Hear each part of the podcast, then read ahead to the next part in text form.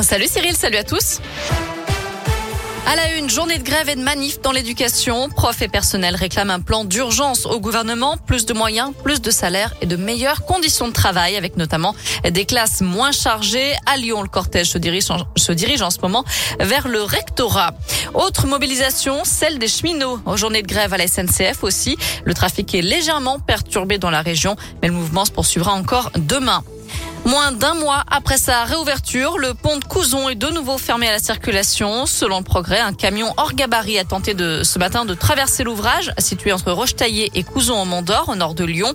Il s'est encastré sous le portique qui limite l'accès aux véhicules de plus de 3 tonnes 5 et 2 mètres 50 en hauteur. Par sécurité, le pont est donc fermé aux véhicules motorisés jusqu'à nouvel ordre. Ils avaient décroché des portraits d'Emmanuel Macron dans des mairies de Lyon et de l'Ain. La Cour de cassation a cassé les condamnations de 16 d'entre eux. Ils avaient été condamnés à des peines allant de 250 à 500 euros d'amende avec sursis. Une peine confirmée en appel à Villefranche, mais la Cour de cassation estime que ces actes relèvent bien de la liberté d'expression. Ils seront donc rejugés en appel à Toulouse. Un hommage à Samuel Paty. Les presses universitaires de Lyon publient aujourd'hui le mémoire de maîtrise de l'enseignant assassiné il y a près d'un an après avoir montré des caricatures de Mahomet à sa classe. Son travail, soutenu en 1995, était consacré à l'histoire contemporaine de la couleur noire. Il faut savoir que Samuel Paty a étudié à l'université de Lyon. Notez que les bénéfices sur la vente du livre seront reversés à la famille du défunt. Dans le reste de l'actu, un espoir, la pandémie de Covid sera terminée dans un an. C'est ce que prédit le patron du laboratoire Moderna aujourd'hui. Pour lui, il y aura alors suffisamment de doses pour vacciner tous les habitants de la planète. En foot, la commission de discipline se réunit dès ce soir après les violences entre supporters survenues hier soir lors de la septième journée de Ligue 1. Les supporters marseillais ont traversé la pelouse à Angers pour aller se battre avec des ultras locaux et il y a eu 16 blessés dans une bagarre géante entre supporters de Bordeaux et de Montpellier.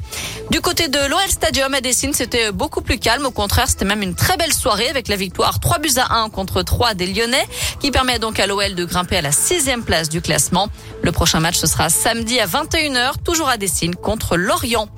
Enfin, c'est la tradition après le décès de chaque président de la Ve République. Moins d'un an après sa disparition, un timbre commémoratif est dévoilé aujourd'hui à l'effigie de Valérie Giscard d'Estaing. Il sera en vente en avant-première à Chamalières dans le Puy-de-Dôme, commune dont il a été maire. Ce sera les 19, 20 et 21 novembre prochains, avant une vente dans tout le pays la semaine suivante.